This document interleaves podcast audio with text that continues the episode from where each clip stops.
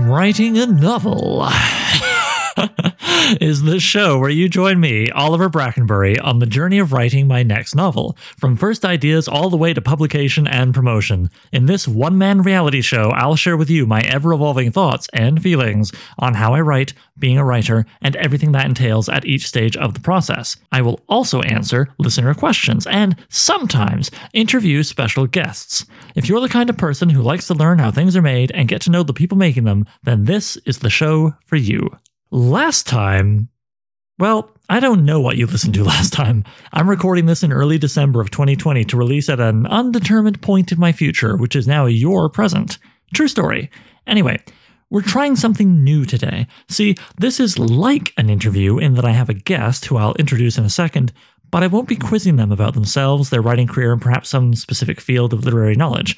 Not for most of the time, anyway. Today, you'll be listening in as I do one of my favorite things in the world, which is discussing someone's work in progress with them, consulting them on how they can further develop the story so as to achieve their goals with it, whether that's just to complete a satisfying first draft or get it as polished as can be for final publication. Nathaniel Webb, aka Nat20, is a Maine based author of fantasy and science fiction, mystery, and nonfiction. He is also a musician, game designer, and software developer. His novels include the geek mystery A Conventional Murder, the game lit adventure Expedition Summerlands from Level Up Publishing, and the Vale of Worlds urban fantasy trilogy from Vulpine Press. His music biography, Marillion in the 1980s, was a bestseller for Sonic Bond Publishing. He has also sold short stories and novellas in such subgenres as lit RPG and steampunk. I think I can get away with saying Nathaniel is a fan of sword and sorcery. In fact, he has an SNS short story published in issue number 4 of Whetstone magazine. I'll link to that in the show notes, it's free to read. Today, I'll be consulting him on a new sword and sorcery story, work in progress of his. He's got about 1100 words written, and its holding title is the main character's name, Flue, spelled F L U E. Because Flue is at the stage of being an incomplete first draft, it's basically as easy for me to read it to you than to summarize it. So, with Nathaniel's permission, of course, I'm now going to read it to you, and that will be followed by my discussion with Nathaniel. If you'd rather just skip ahead to the conversation we had about the story, then you'll want to skip to about 10 minutes and 35 seconds. All right. Flue, incomplete first draft, as of December 13th, 2021. In the city of Lorden, on the Street of Wonders, Flue Montagne attempted to buy a rat. There was a man with a stall. He had sharp, beady eyes and a shirt that was bluer than anything Flue had seen in months. The stall comprised three sunken pens in which rats wriggled and slid over each other.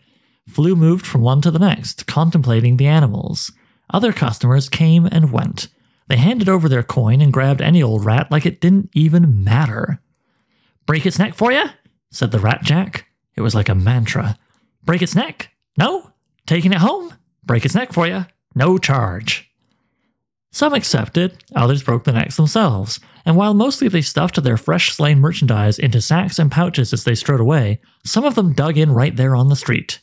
Flue considered the squirming rats. They were mostly a drab, disappointing gray, like Flue herself. She chopped her brown hair as short as she could with a dagger, but it was still matted from weeks of sleeping in alleys.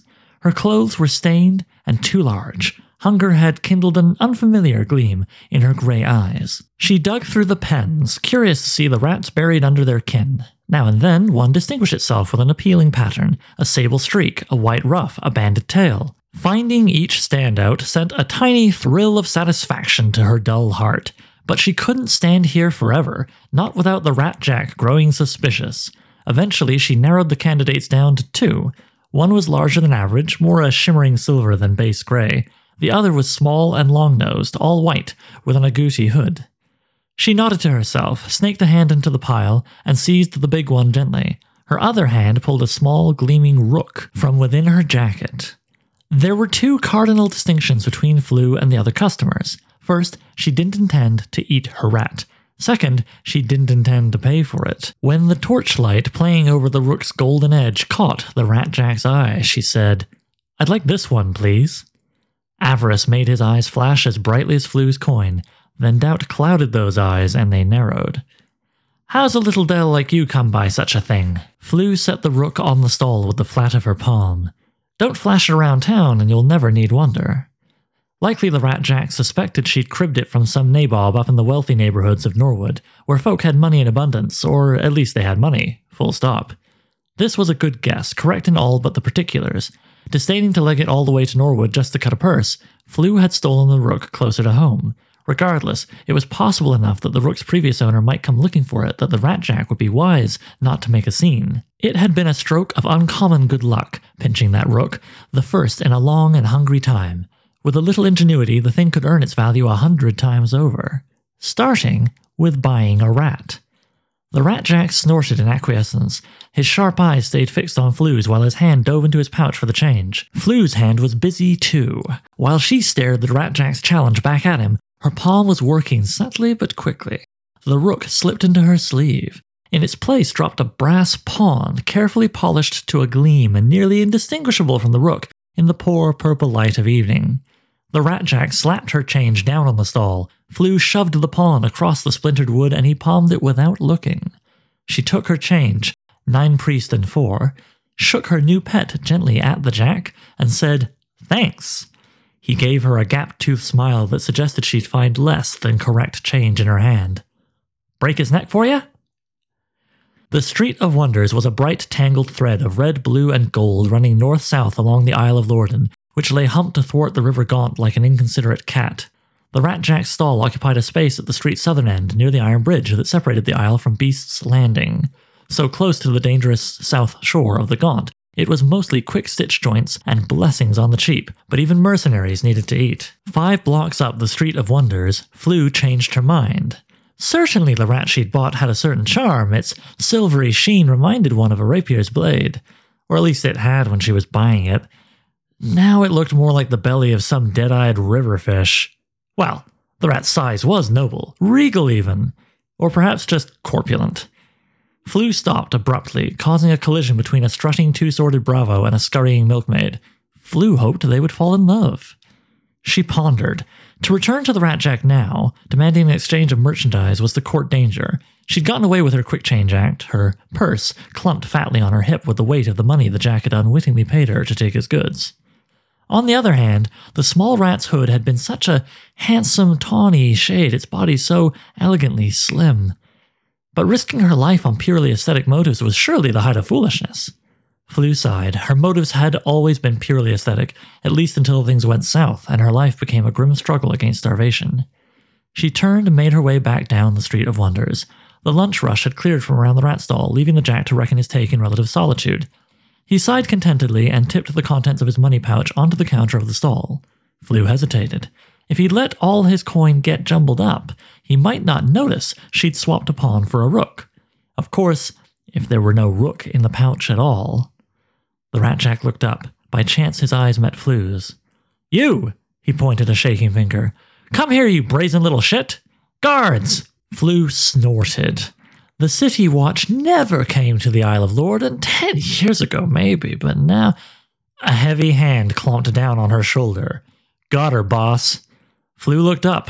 The big man's mail coif and the scar checkered face glowering within it described a life in private security. Of course. Flue stomped on the arch of his foot, screamed, Kidnapper! threw her rat at him, and ran. Donathan Valentine, the diabolist who'd rebuilt Flue's face, kept a shop on Loom Street across from the two pawn little theater where attractive people performed the classical dramas in more revealing costumes than historical accuracy required. Flue had chosen Valentine for this proximity.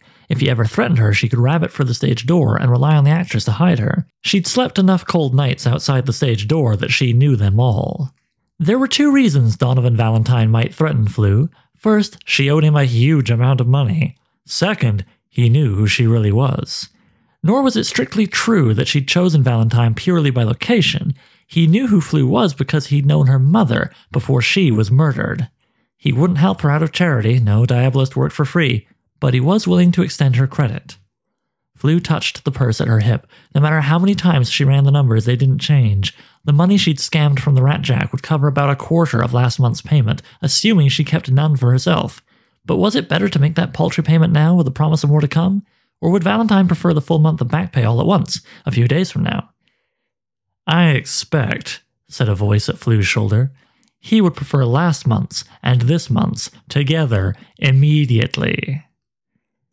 All right, let's go chat with Nathaniel. And here we are with Nat. Hey, Nat. Hey, how's it going, Oliver? Not too bad. Uh, we just blew 20 minutes talking about stuff that could have been really fun for the recording. So uh, let's hope we got more for this. Uh, we haven't run out of interesting things to say. So why don't we just warm up a little bit with you telling me what was the last sword and sorcery short story you really enjoyed reading and why? Like just the most recent. Don't worry about leaving people out if I have to pick one and it has to be recent and, it has to be a short story, I think I am going to go with Cold in Blood by James Enge. And I'm not sure I'm pronouncing his last name right, but um, I think Andy? I, I, I know. Yeah. I, I, I, would swear I heard somebody say it that way on some something. But anyway, um, it's yeah. in the most recent issue of Tales from the Magician's Skull. It's one of his Morlock Ambrosius stories. And, uh, I, you know, I came into it, it was the first issue of The Skull I had read. It was the first of his stories I'd read. It was the first Morlock story, blah, blah, blah. But um, so came into it knowing absolutely nothing. And man, I was just blown away by this story. Like, it's not sword and sorcery in the, you know, Conan climbing a tower and killing monsters with a sword sense at all. It's very voicey, if, if, you know that term in modern publishing. Like the this character Morlock has a very sort of uh, almost modern feeling, but very kind of um, acerbic and darkly observational voice. And mm. the hmm. story is basically like it's fantasy New Year's Eve, and he just wants to get really drunk, and instead he has to deal with this vampire. And you know, in the end, like he he kills a monster, but he didn't want to be there and he kind of does the whole thing with this sense of ennui um, and it was just it was very different um, in a way that i think a lesser writer it would have been just an absolutely dreadful mess but it, it just really worked. I was just completely amazed by it. You know came into it with no expectations and came out of it saying like wow this dude can write. So that's my recommendation cold in blood. Oh cool. Yeah i've read that one too actually. I really liked it. Uh, it wasn't my first morlock ambrosius. That was probably i think there was a story uh, with that character in issue three. That was the first first tales uh, of the Magician's Skull that I read. But yeah, I've read everything except for the incredibly difficult to find issue two. yes. Oh my god. Uh, so, so I feel relatively up to date on at least the the the tales stories of Morlock, and yeah, I would recommend them as well, including that particular story. Which, if you're not someone like me who has trouble reading too much on screens, you can find issue two as a PDF. So, listener, if you want to get the whole set, you can, as long as you're cool with doing it digital or finding a very generous person uh, to buy the issue number two from. Uh, or taking yeah. a second mortgage in your house. Yeah, yeah, that shipping. Uh, I, I had someone who wanted to, you know, was willing to sell me the copy at cost, and I was like, awesome. And, oh, was, man. the shipping from the states to Canada was unbelievable. Let's just put it that way. anyway, um, but yeah, so okay, okay, cool, good, good choice, I would say. Not there was a wrong choice. And then, yeah, is this story Flue your only work in progress, or are you juggling like a handful? Oh my god, no! I'm I'm a work in progress slut. Uh, absolutely. I mean, I've got um, you know, it's partially maybe a lack of focus, um, but uh, I'm working on this. I've got a second. Um, Faradger Drowning Bell story um, that I've written but needs uh, a lot of polishing um, that I'm hoping to submit whenever uh, the next issue of Whetstone comes out or whenever right. they. So for anyone open. who's listening who doesn't know, that that is your character in the most recent issue of Whetstone. Yep. Yes. Yeah. Exactly. Um, so I've already written a second story with her um, that needs some work, but uh, you know it's it's there and pretty much ready to pull the trigger uh, whenever the next issue of Whetstone is underway. Um, so I've got that, and then a couple fragmentary novels. Um, you know, I, th- I, think I mentioned when we were sort of doing the run up to this that um, the the pandemic ennui hit me pretty hard, and it's funny because I don't leave my house very much anyway. but for some reason, having that option taken away is very different from choosing not to leave your house. And so, you know, it's the last couple years have been um, a little challenging in terms of uh, focus and energy and all that stuff, as they have been for everybody, I think. Yeah, you're not alone. I mean, recently that has just changed for me. Until you know, basically this coming week, uh, I have been working from home the whole pandemic, and similarly, I was like, well, my routine's actually not terribly disrupted, yep. but yep. even so, like, yeah, you have the option taken away, and you're like, yeah, yeah. And so, uh, you know, I've got the the starts of a few novels, and some are better than others, I think. So we'll see what happens. But yeah, I'm, I'm always, and I like to jump between projects, you know, and you get jazzed about one thing, and you work on that for a while, and then when you start feeling a little burnt out about that, then you have something else you can move to for a little while. And, you know, that kind of keeps me going. I hear you on the pandemic slump. So hopefully this discussion will give you a bit of a boost, uh, yes. you know, for working on this story. And actually, yeah, coming back to something in our messaging over the Whetstone Tavern Discord running up to this, you said, if I can quote you here, um, I'm in a weird weird spot where I've written a few novels, but I'm just starting to take short story writing seriously, and it's harder than expected. Yeah. I'm curious, what specifically are you finding harder than you expected? Oh, well, they're just so short, aren't they? right in the name. yeah, somebody should have warned me. Um, yeah, no, I mean, in, in a novel, you know, I, when I when I write, um, I tend to write with a word count goal in mind. Um, that helps me kind of structure and plan and everything, you know. But with a novel, even if you're writing a shorter novel, there's still just a ton of space to stretch out and explore ideas, and you know, give your characters room to talk to each other and think to themselves and, and all that kind of stuff. And, you know, not every scene needs to strictly drive the plot forward, blah, blah, blah, blah. And when you take that freedom away and you cut it down to six, 7,000 words, or even, you know, Whetstone has a hard limit of 2,500 words. I mean, my God, the amount of work that I put into that first story that they, that they accepted, it would have been easier to write it 5,000 words and the, the work to cut it down to 2,500, but still keep all the character moments that I wanted, keep the themes that I wanted, keep all the action that I wanted, um, and just make it so dense with all that stuff. You know, and it was I learned a lot from doing it, but it was very challenging. Yeah, no, I, I, sympathize with all of that. I've been lucky in that screenwriting has actually weirdly prepared me for short stories in the one sense that with screenwriting, everything you put on the page is going to cost money. right? and yeah. so you know, you, you, it is encouraged to. Uh, I mean, the first draft is the first draft, right? But by the time you get to the kind of thing that's going to actually get shot, or maybe that you're going to submit around to agents and, and try and pitch and so on, yeah, like, can you take these three locations and crunch them down to one? Yeah, so there's like, yep. you know, stuff like that, and, and obviously special effects and other more obvious things like that. You know, can these two characters become one character? Can we get rid of this dog and just have a picture of a dog? Uh, you know, and so uh, in in that you've just ruined John Wick. I'm sorry. he lit my picture of a dog on fire. It's, eh, it's not, not, very motivating. I don't care. You know, he just goes and starts a bakery. But yeah, so so with short stories, I am finding like that the skills I developed with uh, screenwriting to crunch, crunch, crunch, crunch, crunch stuff down and really be like, what do I need, or how can I get mm-hmm. a character beat in like a glance because I don't have room for a monologue has been very helpful. I'm not saying it's made it easy, but it's been helpful. And so hopefully, uh, you know, I can help you out here with some of what we're dealing with today. But before we get to the specific concerns you had about this story, uh, actually, we just about danced over it here. Do you have a word count in mind for this story? Yeah, I do. Um, I'm shooting for 6,000 words, and what I'm finding as I write short stories is that if I shoot for 6,000, it'll come out somewhere around 7,000. Yep.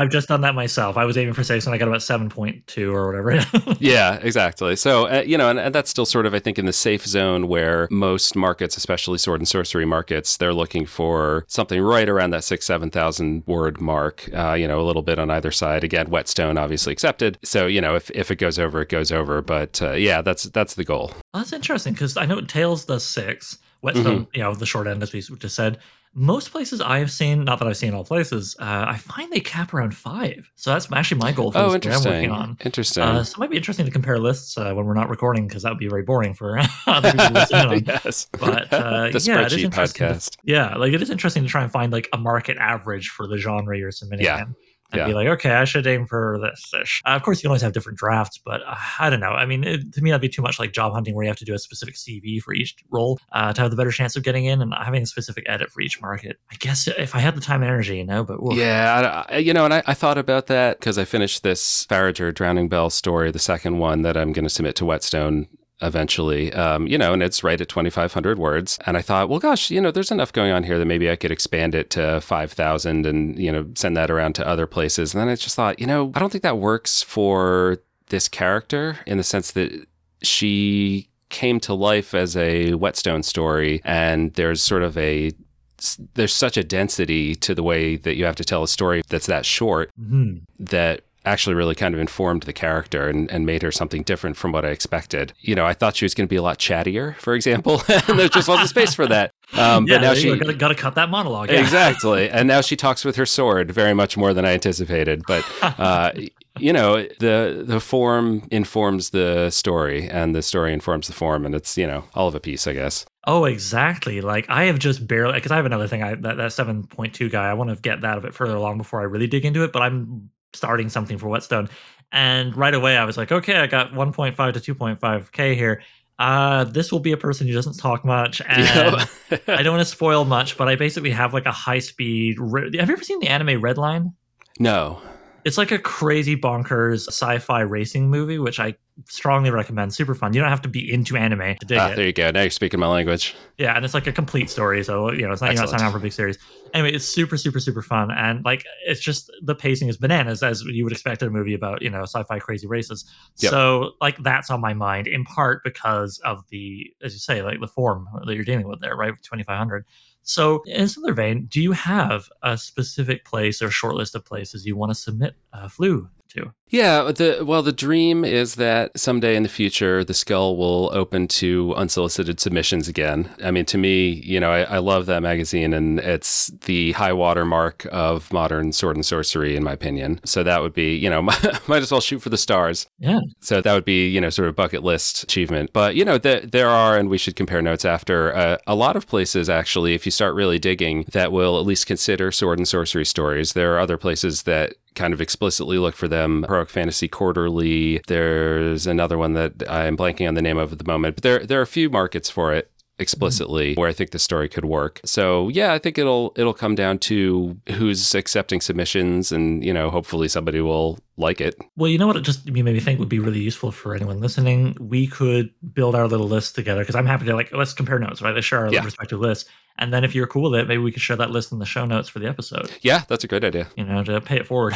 Absolutely. Absolutely. Cool. All right. So, okay, listener, if, if you're thinking yourself about wanting to sell a short sorcery short story, check out the show notes where there should be like probably a couple dozen links, I think at least. Now, speaking of which, are you, it sounds like the answer is yes, but are you hell bent on this story being sword and sorcery? If so, roughly how are you defining that? Like, what is sword and sorcery to you? Yeah, so so what's interesting to me is trying to combine genres and do something that's not. Uh, I'm I'm not going to be so uh, hubristic as to say that's never been done before, but do something that's a, a little different from what you'd necessarily expect if you hear sword and sorcery short story, right? Mhm. So this is a heist story, but it's also a sword and sorcery story. And so what what that means to me is, you know, very much inspired by the Tower of the Elephant, the famous Robert E. Howard Conan story, where, you know, he is breaking into this tower thinking he's gonna steal a bunch of jewels and be a very rich man. And instead he finds a mournful ancient alien god who begs Conan to kill him and take his heart.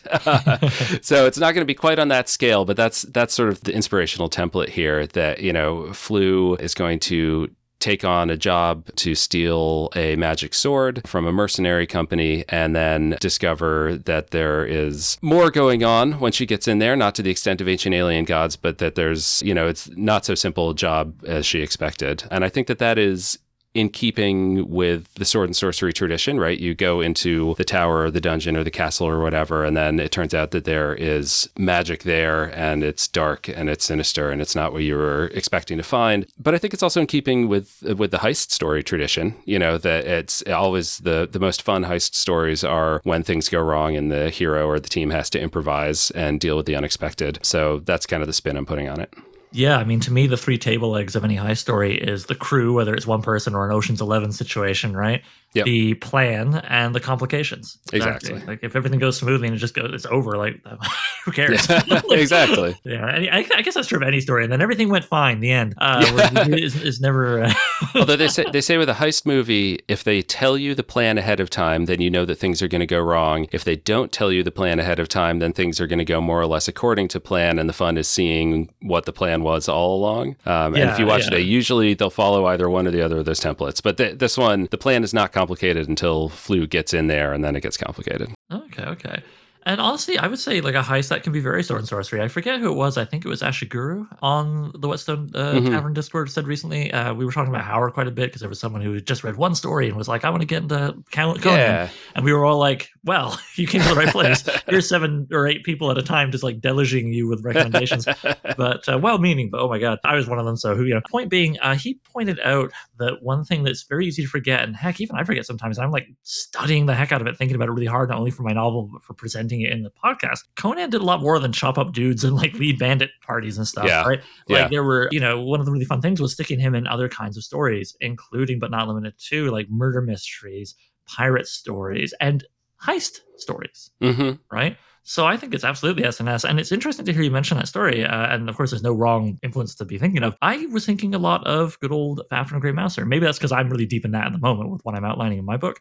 Yeah. But definitely some of the stuff that you wrote here just kind of felt like I was, you know, we were hanging out in like an, a, a Lankhmar esque setup. Yeah, and that's um, you know, I, I would be lying through my teeth if I denied that being a huge influence. Um, and I would say probably the other specific story that I would name check here is the two best thieves in Lankhmar, Mm. which is one of my favorite of the Fafhrd and Grey Mouser stories. It's it's sort of almost a throwaway one. It's short and it's kind of goofy, but it is actually written like a heist story because you've got Fafhrd and the Grey They're not exactly in a fight in the way they are in Lean Times in Lankhmar, but they're in a bit of a tiff because they've been traveling together for too long and they need some space. They've got these jewels that they need to sell, but the jewels are invisible. And so each of them individually has come up with a scheme of how he is going to sell these invisible, invisible jewels without the fence that they're selling to figuring out that they're invisible. And then they both get scammed in different ways. Uh, and, and so the story you know it's it starts with sort of the quote unquote heist aspect of the clever plan that each of them has to unload these goods. Um, then it turns into the again this the heist kind of of how they were actually hoodwinked by the people they were selling to. So that was the other big inspiration that made me think like gosh th- this actually could really work like fantasy heist. I kind of i kind of love it. Oh, absolutely. Yeah, I actually that's one of my favorites too, and I also like the fact that it was written just as like part of the uh, later stitch up he did. Uh, when Mhm. he was trying to make all this stuff fit into one big saga, and so yeah, it's very much like a between adventures adventure, and yet so good. Do you have for Flue here? Do you have an outline, or are you figuring this story out as you write the first draft? I've got an outline. Um, I'm a hardcore, hardcore outliner. I can never do it otherwise. That's what gets me past the, uh, you know, staring at a blank page, not knowing what to write, is working from an outline. And before that, doing brainstorming, blah blah blah. Yeah. So I've I've got it plotted out. The outline, things will always change when I'm actually writing it. Usually, what'll happen is I'll find connections that I didn't see before when I'm just outlining it. Ideally, what happens is the characters kind of take on lives of their own, as writers love to talk about, um, and that will suggest things that I didn't see when I was just thinking about the plot. But yes, I, I know it's going to happen. Okay, cool. And last thing before we get sort of into discussing uh, the concerns you had that you wanted us to get into, what was the singular idea, image, theme, you know, the thing that first seized you and sent you down the path of writing this story? You know, I think it was probably reading The Two Best Thieves in Lankhmar and thinking, I want more stories like this, you know? and if you can't find them, you got to write them, right? And, you know, I'd possibly even the conversation that we were having in, on the Discord a while back where you had picked up the Alyx stories by Joanna Russ. Yes. Uh, because, of course, she, she makes a small and somewhat confusing cameo in Two Best Thieves in Lankhmar where she's called Alyx the Picklock. And I just immediately thought, like, that's such a great name. And I want to read all these stories about Alyx the Picklock and Lankhmar, like scamming dudes and getting rich. And then, unfortunately, you then informed me that that's not really what Joanna Russ's actual stories are. No, I mean the first three are, are do feel like sword and sorcery, but they are not doing that. She she was Yeah. not writing. Uh, I mean, even though she's a thief and she does do a bit of thieving, and and, and one story in particular, yeah, she kind of does a lot of thievery work for a guy. But even so, it's like the work she's doing. Anyway, whatever. We're, we're not here to discuss that book, but but yes, it's it's definitely not like what you've got here. You are you are doing so, your own thing here. Yeah. And that's, I mean, it's very much write what you want to read, you know, and hopefully other people will like it, but at least I'll be satisfied. Yeah, I completely understand. It varies from story to story in the novel I'm working on, but the one I'm I'm almost done. I hope to finish the outline today. Absolutely started from me reading Lean Times in Lankhmar. And Yeah. being like, I want to do a lean times in Lankhmar. you know, I say it in a dumb voice because I, I like making fun of myself, but I think it's a very legit motivation to do something, just so long as you're like chasing kind of a vibe and, and wanting to do your own expression as opposed to, uh, you know, here's a formula. I will, you know, break it down like a blueprint and then just copy that blueprint, but with my own names in places. Yeah. Yeah, but I mean, I, I don't get that feeling here. All of your stuff, just you know, a little warning for everybody, myself included, sometimes. So, okay, let's get into the story here. Your main concern, as you worded it to me in an email, was quote: "The thing I'm most struggling with right now is managing backstory. Both the protagonist and the city setting have interesting, I think, background to them, and I'd like to get that across." But I'm trying to limit myself to only what's relevant to the story being told. And then we can kind of subdivide that into the city and then the character. Yep. Now, it's not been that long since you sent me that email. Do you still feel that that is something that you're wrestling with? Yes, absolutely. And and this is, you know, I think every genre writer, especially fantasy and science fiction writers, struggles with this because you do all this world building and then you want to show it off, but very often it is not necessary for the story. And deciding how much detail to give to set the scene versus how much is just going to overload and bore the reader is uh, a very difficult knife edge to walk, I think, um, especially again in a short story where you have so much less space and you really need to grip the reader from the beginning because they're not going to give you, you know, well, it's a 400 page book, so I'll give them 20 pages to see if this gets interesting, right? I mean, if you're writing a 6,000 word short story, it's got to be interesting from the word go. So, yeah, you know, it, I'm, I'm pausing here. No, that's okay. I mean, you, you get, yeah, it sounds like a complete edit this statement. part out, Oliver. Yeah, yeah, yeah. Um, that's cool. Sounds like a complete statement to me. Unless okay. there's more you wanted to say. No, absolutely. When you have six thousand words, you don't have time to spend ten pages on the Shire. Yes. Before everybody heads off to do a thing, and conveniently, um, before recording today, I was talking to someone else about their historical fiction story set in 1860s in a part of England that they know very well from when they were young, and so the you know I think even if it's not genre stuff, like it can be the world building that we make up, right? Which almost certainly will be infused by some research, whether reading other stories or reading stuff from history, or you know a historical fiction story or any other story, of a murder mystery, a heist tale in modern day or whatever. You know, you do research, right? And when you're writing, you want that research to pay off. God damn it, you spent hours reading that book. Exactly. And so, you know, there can be this thing where I, I, it's funny. I've heard people say, you know, write to please yourself. Don't worry about a hypothetical audience when you write. And I'm like, yeah, no, yes, no. I mean, I think that that's a piece of advice where it's like, yeah, it applies if it in, some in some specific cases and doesn't in others. Uh, you know, the specific case of like trying to write to please someone else overall, yeah, that's not a good idea because you won't have the passion for the story. Write the thing you're passionate about, please yourself that way.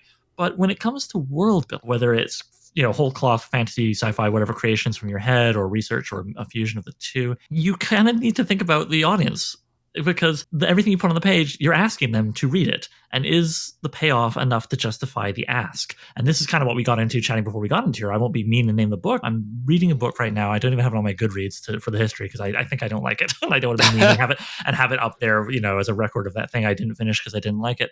But yeah, in, in, that one, it's a big door wedge, which you know sometimes I'm fine with. I've read uh, Tim Willocks' uh, The Religion earlier this year. That's a big door wedge, loved it. But this door wedge is asking, I'm starting to feel anyway, uh, too much of me because of the extreme level of detail about this character as they sort of go from someone who knows nothing to gradually knowing more and more, which I've only learned in the last week. There's a term for this, progression lit, news to me. As I say, I'm, I'm mostly trained in screenwriting, so now I find like I'm I'm catching up on the subgenres and stuff. Like a guy going into a record shop 20 years ago and finding out all like the subgenres of bands and stuff. so like yeah, lit RP, uh, RPG lit or whatever. I had no idea what the hell lit RPG. Yeah, lit RPG. Yeah, I had no idea. Never heard of it. so, so I'm learning all those kinds of terms and stuff on the whetstone. But yeah, my point. Come back to what we're discussing here. That book at least I myself, and of course this is subjective, and there's me coming in with what I like to read, what I'm looking to read today. Uh, it might not be the same as someone else's, almost certainly isn't.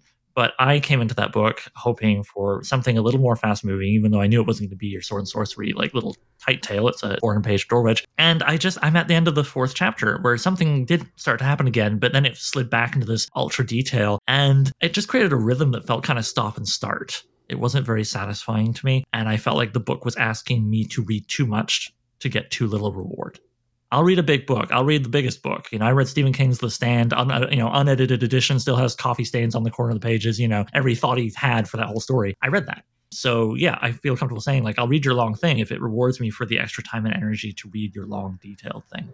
And so to come back to the story here, one of the questions I think you might want to have in the back of your head when you're reviewing the details you put in is well, is this worth the time I'm asking the reader to read it? Right? Does this detail give them either does it either do uh, something utilitarian right? Like it tells us something about the character it tells us about uh, the world does it that we need to know does it reinforce theme does it do something? Or because not everything has to do something there's room for luxury i feel in storytelling. If it's like a pretty detail if it's something that you know then even then it can be kind of doing something in the sense that it helps immerse the reader deeper right and that's subjective but i find with practice you get a feel for it. I mean how do you feel sometimes when you're like okay i want to put in a detail about like for example there was if i'm going to move ahead here there was a point right bottom of the second page you uh, broke to a paragraph basically all about you know the, the street of wonders was a bright tangled thread of red blue and gold running north south along the isle of lorden. And it goes further but i won't read that because uh, that's later. And uh, you kind of basically just describe a bunch of the neighborhood neighborhoods and how they connect in the city as we break between one scene and another one. So yeah you have this paragraph describing bits and pieces of the city that the overall story is set in and it's placed well i think because it's kind of between scenes and so it gives a sensation of transit the character that i like. But then the next sentence you go you know five blocks up the street of wonders Flue changed her mind and then kind of turns around to go back to where the previous scene took place yeah, again not a, not a bad decision but it kind of made me go, oh, okay, and kind of jerk my head around a little bit in the sense that by reading the previous paragraph where you get to the details like so close to the dangerous south shore of the Gaunt, it was mostly quick stitch joints and blessings on the cheap, but even mercenaries needed to eat. Well, and now you've told me a bit about where the story is going. I have a better idea. Oh, mercenaries. Okay, that's going to come in later because of stealing the sword, right? But as someone reading this having no clue, I was like, oh, is Flua a mercenary? Like even she needs to eat? Is, is she is she in Gaunt now? And of course, I got corrected by the next sentence, but it was this feeling of like, okay, well, then why didn't I read that previous thing except for to just kind of get like a city map in my mind that sort of got folded up immediately. And then the character is basically almost immediately going right back to where they were. Do you see what I mean? I do absolutely, and I'm glad that you picked out that particular paragraph because before sending you this draft, that paragraph got moved. And it ah. was originally much closer to the beginning in the first scene where she's at the this, you know, rat stall looking at the rats. And then I thought, well gosh, I better try to set the scene a little bit. So, you know, because they always talk about you don't want your characters just in a blank white room, right? Mm-hmm. So you want to show some sense of space and situation to what's going on. And so I thought, gosh, I better set the scene and maybe I could like slyly work in a little of backstory and world building and stuff here. And so I, I put it there a couple paragraphs in. And then as I was reading through it, prior to sending it to you the other day, I hit that paragraph and realized, like, wow, this just feels like I dropped it right in. Like it just did not flow at all. And so I thought, okay, where where could this actually go? And I realized, well, after the section break, when she, you know, because the idea is at that point she's gotten this rat and she is walking back up the Street of Wonders. And so I thought, mm. well, that is a would make sense as a place to put a description to the Street of Wonders. Yeah. But I do think that part of maybe what you're reacting to is that I, you know, I literally just did like a cut and paste and, and dropped it in there. So this bit about mercenaries needing to eat, well, it's a, it's a reference to the fact that this rat seller, you know, people are buying them to eat them, right, which right. Flute does not. So that that's why that's there. But yeah, I mean, when you read it out like that, I could definitely see it doesn't seem to follow necessarily. It's it seems a little jarring. Like, wait, mercenaries have to eat, but then we're just back on something else. Yeah, okay, okay. See that how that happened. Yeah, that happens to me sometimes too when I'm editing, or even I'll get like a sentence fragment because I change my mind halfway through uh, cutting a sentence, and then I come back and oh, yeah. yeah, exactly, exactly. Yeah, so it's it it needs to be integrated a little better. Yeah, and, and I was also trying to start to introduce this idea of the mercenaries. And again, I mean, originally this paragraph was much longer and it had a bunch of backstory about the city and what the situation is. And like, you know, so on the Isle of Lorden, a bunch of mercenaries live there because on the south shore of the river, connected by the Iron Bridge, there's all these monsters and they come over the bridge. And so basically the island in the middle is now mm. just only mercenaries and adventurers live there because they're constantly under attack. And all that stuff was in there. But hmm. then that's the question of like, okay, cool, like fun world building building or whatever, but we don't need to know that at this point in the story. Certainly, possibly not really even at all for the whole story, depending on how it shakes out. Yeah. Um, so I cut that. Okay. Yeah. So it's, you know, you're seeing surgical scars here. Really. That's a good way of putting it. Yeah. I um okay, so I say right now I agree with your choice to remove that paragraph because if I just go from the end of the previous scene to five blocks up the street of wonders, Flute changed her mind yeah, you would you wouldn't need to do much to make that still work by removing that paragraph. So I think yeah, that's a good choice. And I'm also glad that it, at least in what I read here, it's not the opening to the story. I think as a first sentence goes, in the city of Lorden on the Street of Wonders, Fleur Montagne attempted to buy a rat. Like, great. you know, yeah, like, I like that one. I was happy yeah. when I came up with that. Yeah, yeah, you, you got my attention because it's like, okay, we're in a city, all right. Oh, Street of Wonders, all right, cool, cool. I don't know any, what any of this means, but they're fun names. I don't know anything yet. That wasn't a criticism, of course. And then, oh, we got the character name. Great, no wasting time there. And what are they doing? Oh, they're trying to buy a rat. That's interesting. Why would you want to buy a rat? I'm going to keep reading. So yeah, no, I think that's a good first sentence, and I'm glad it's not opening with the Street of Wonders as a bright tangle thread of red, blue, and gold, etc. Now, I again, this you know, this is all subjective taste. At the end of the day, if you want to create more of a wondrous like the city as the character maybe you would open with that paragraph or something like it. But it's a short story, as we're both saying here, and sword and sorcery tends to be more rooted on the person than the place. I find. Yeah. So I think. Yeah. Although, although interestingly, I mean, we were mm-hmm. talking about Tower of the Elephant earlier. You know, that oh, opens oh, with the the long description of the Maul and it's sort of it's very cinematic right it's sort of mm. you see the neighborhood level first and then it slowly zooms in and you're kind of seeing incidental background characters you know bribing guards with stained coin and all that stuff and then you get to one tavern and then in the tavern are a couple different people are introduced and then you know the uh the slaver the kidnapper right yeah, all, all these wretched people gosh what a yeah. hi- uh, hive of uh, you know villainy or whatever yeah yeah wretched hive of scum and villainy Thank right you. Yes uh, correct. yeah, you know, and then and then Conan kills them all one page later. Um, yeah, but Yeah, you know, I, and I really like that introduction. But you know, at the same time, I'm I'm not Robert E. Howard, and I'm not just going to ape what he did. And yeah, and to me, starting with a character who's doing something is always going to be a start, a stronger start. Yeah, I, I honestly, yeah. Now, now, you've said that, I'm thinking, oh, yeah, I guess it could go either way. I mean, the big thing is, right? We would want it to kind of, you know, the camera to go down, down, down, down, down, down, down, and then finally like settle on essentially a close up of Flue, right? Yes. Uh, whereas, of course, this paragraph, uh, where it was when in the copy you sent me, I assumed I was following Flue around through these neighborhoods because we just Yeah. come off of a scene ending with her, and then to find out that actually she'd only gone a little bit up the first location you mentioned, the Street of Wonders, and then turns around, made me wonder why I was told all the rest. So, yeah, it sounds like cutting that out is a good idea. I think. And you know, I, I would I would think put in any details in terms of streets and neighborhoods and why they are the way they are. Putting them in as we encounter them, I think, is better than having an upfront bit of narrative, whether it's right at the top of the story or somewhere a little further along. Like the whole thing with the mercenaries, I think a gradual introduction of them would work really well. Like I liked quite a bit the part where she comes back to try and cheat the rat jack. Pardon me, to uh, try and trade back the rat that she's decided is not so great. Yeah. But she has cheated him, so oh dear, what if he realizes? And then the point where you know the rat jack sees her, he obviously has figured out that she cheated him, and is like, "You there, yeah, guards," you know. And I like this bit where you say, you know, Flue snorted. The City Watch never came to the Isle of Lorden why ten years ago maybe, but now. And then you know the, the writer's beloved M dash, uh, a heavy hand, uh, me too, man. Uh, a heavy hand clomped down on her shoulder. Got her, boss. Flue looked up. The big man's mail coif and the scar checkered face glowering within it described a life in private security. Okay, so yes, no, the guards don't come here, but the people with money have a way of working around that. And I Yeah. thought, yeah. that's a fun way to learn that rather than just, you know, she comes into the neighborhood and then we have description of like those facts, like you just laying them out. This is coming out of like a scene that's happening, and it's also fun because it has that little like she thinks she's good. Oh no, she isn't. Like that's always a nice little turnaround. Yeah. Oh yeah. Yeah, so I, I really like that, and I thought that was a great way of weaving in world details because it's being woven into the action. You know, something I'm trying to get better about myself with describing my characters, for example, is avoiding something that uh, Howard Andrew Jones called in his writing class that I took the portrait shot. Mm-hmm. So it's like, you know, tell a little bit about what your character looks like because they're walking into scene maybe, but don't mention every little detail as they just stood still and posed for a portrait. Mm-hmm. you've got like a short paragraph just laying it all out. To come back to Flue, I think you did all right with that. Flue considers the squirming rats, and so she's doing something, and we're watching her do something.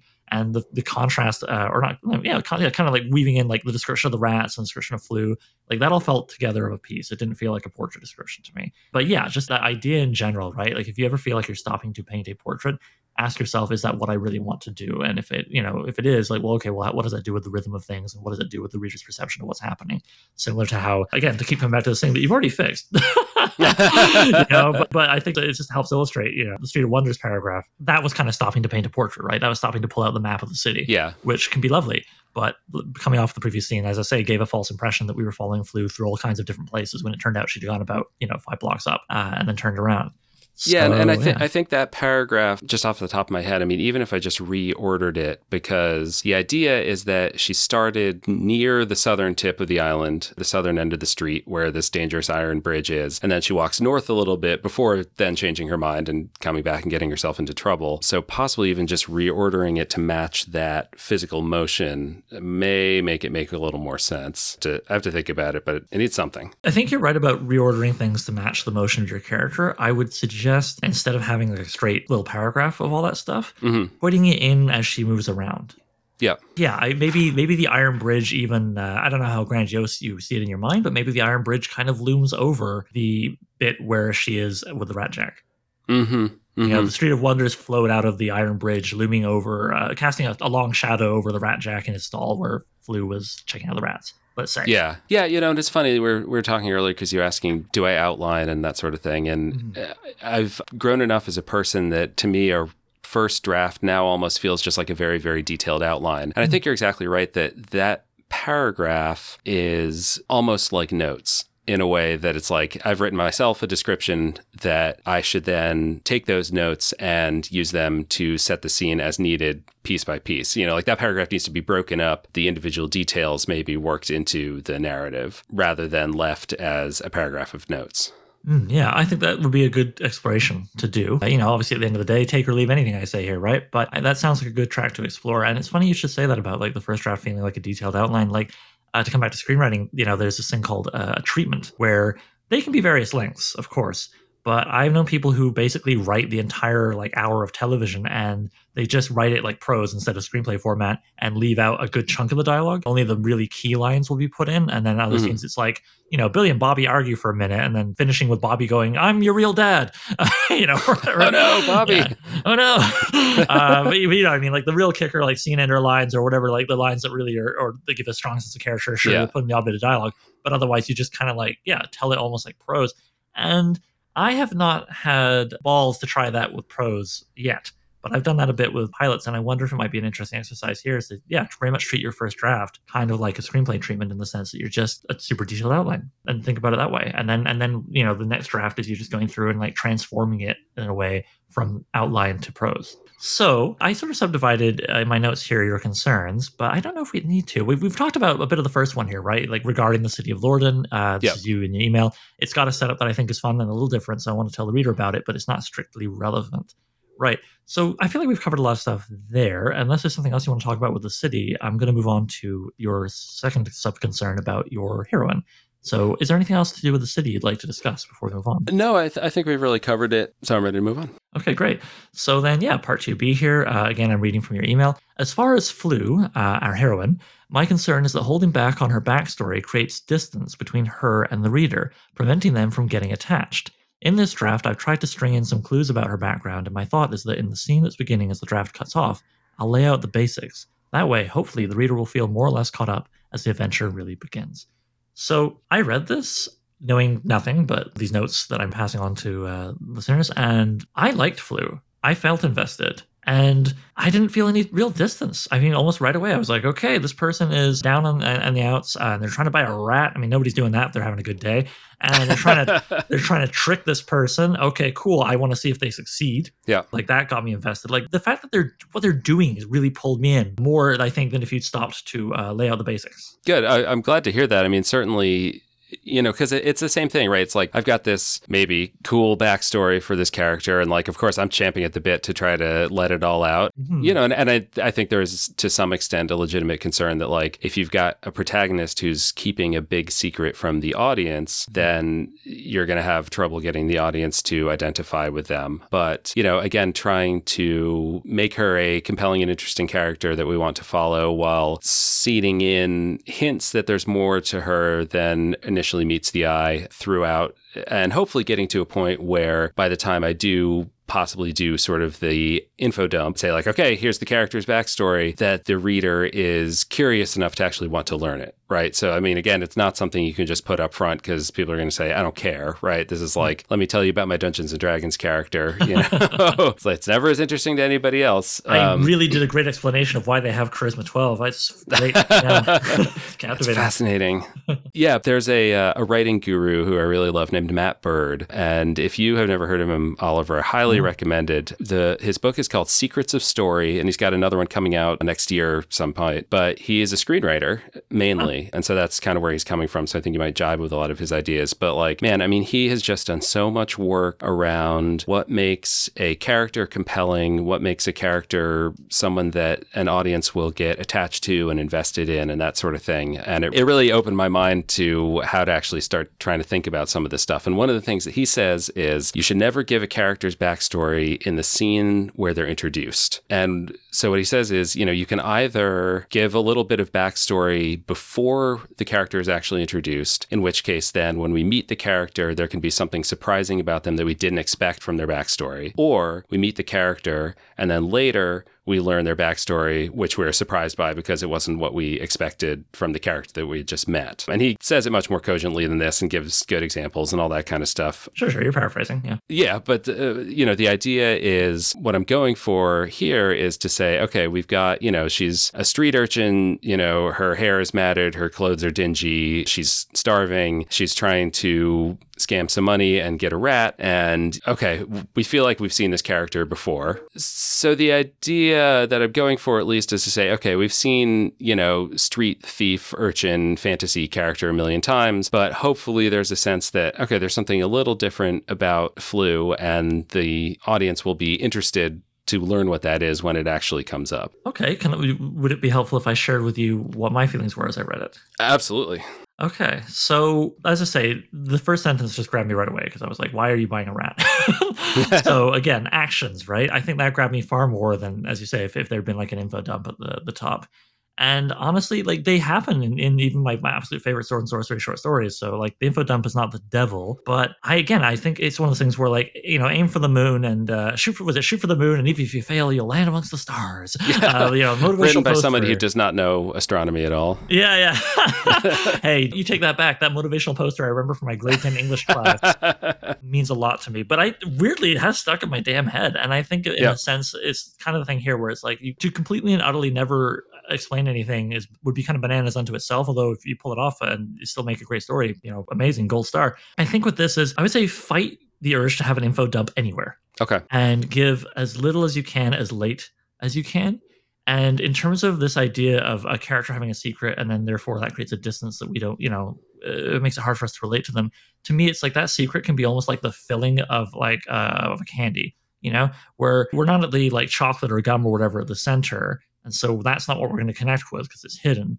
But we can still very much enjoy the candy coating, right? Mm-hmm. The candy coating can be what draws them in. And by which I mean, to follow this metaphor, which is hopefully won't get too tortured, is the candy coating here is she's buying a rat, god damn it. And she's she's buying a rat. She's picky about which rat she gets, making me wonder what's the hierarchy here she pulls out and by the way i thought this was a good way of uh, doing what you're trying to do here get some world information in again through actions not through you know dialogue dumps or whatever. I like the fact that the currency seems to be chess pieces. Yeah. Right this whole thing where she pulled and, and you don't say like you know uh, the currency became chess pieces 10 years ago when the chess guys took over town.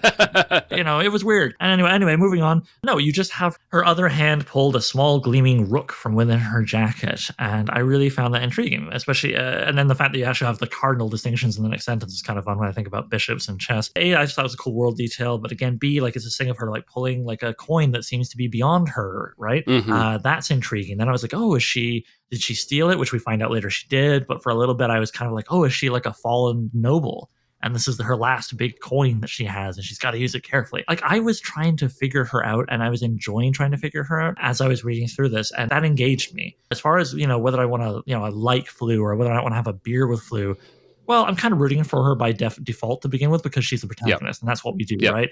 And we've all heard, I think, especially if you spend too much time online, the idea of protagonist brain, where people in life start to feel like they're the center of the universe because we all watch so many stories where the protagonist is the center, and then what they're doing must be good because they're the main protagonist. Coming back to memories of Breaking Bad and how so many people got mad at Walter White's wife for, you know, harshing his adventures. and it's like she's discovering she's married to a man who's putting her in constant jeopardy and her son in constant jeopardy, but she's getting in the way of the protagonist. Like that just illustrates the strength of what I'm talking about. Where Blue being the protagonist right away, I'm kind of like, all right, what's the deal here? You know, you hooked me with the rat buying thing, and then I'm following a little further. Like every everything she does as long as it's interesting and it is i find in this uh, draft you sent me that engages me so if she has a big deep dark secret that we maybe don't even learn this story. Maybe it's just hinted at, and in the sequel we're going to get it. You know, I think that's fine. I think that's fine, unless that secret uh, or secrets are, are desperately needed to, you know, satisfy a payoff or achieve some other goal, right? That you've got. Like if the secret is the thing, sure.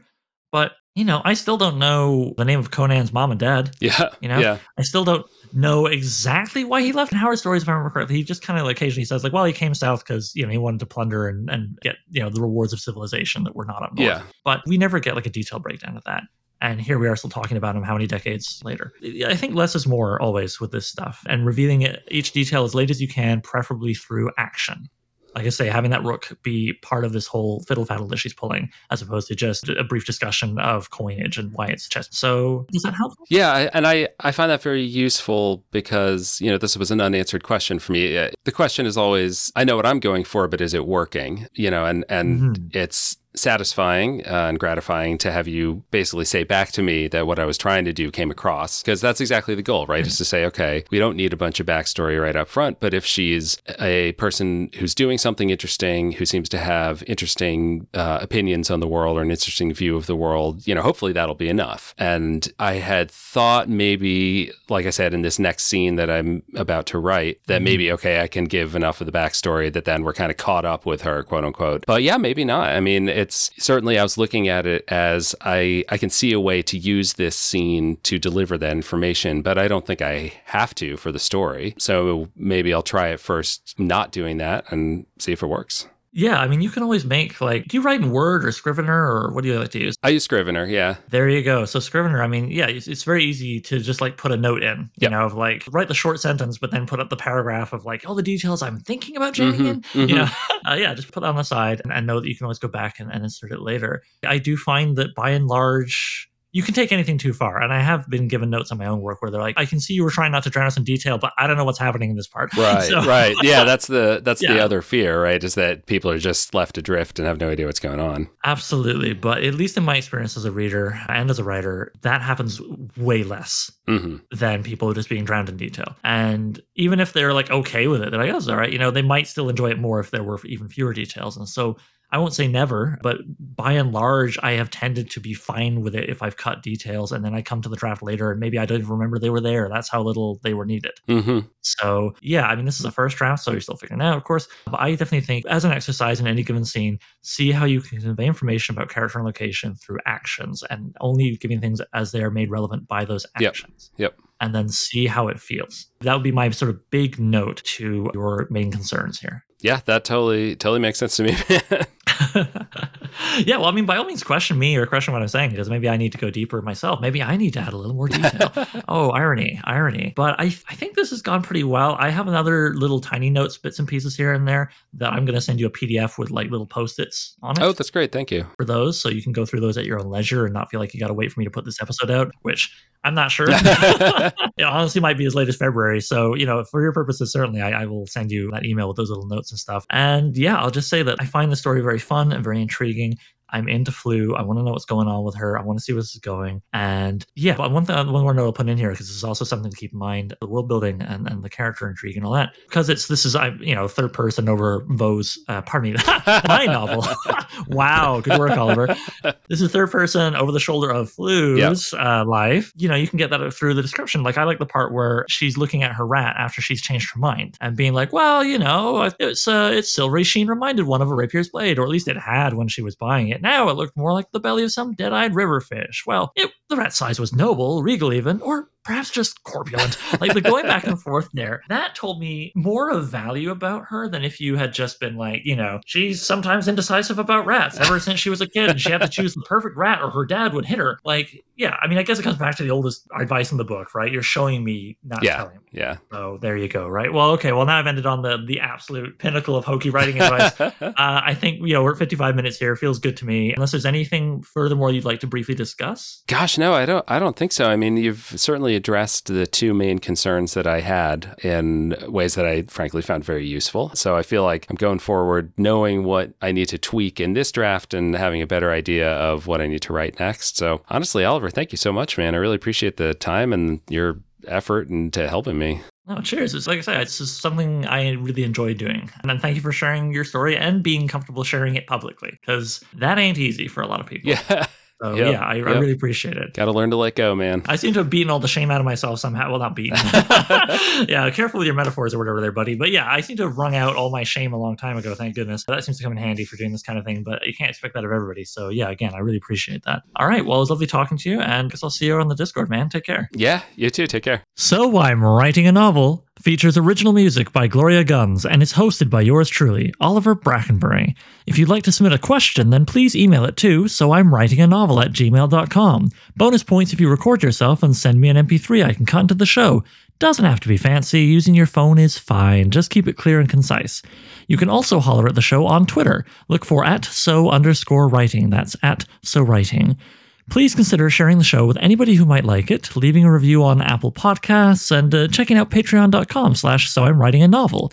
Patrons get to be thanked in the final novel, listen to episodes of the podcast a week early, and even enjoy a whole bonus podcast called So I Wrote a Novel, where I read and comment on chapters of previous works, starting with my first novel, Junkyard Leopard. Thanks for hanging out with me, and Nathaniel, and I'll see you soon.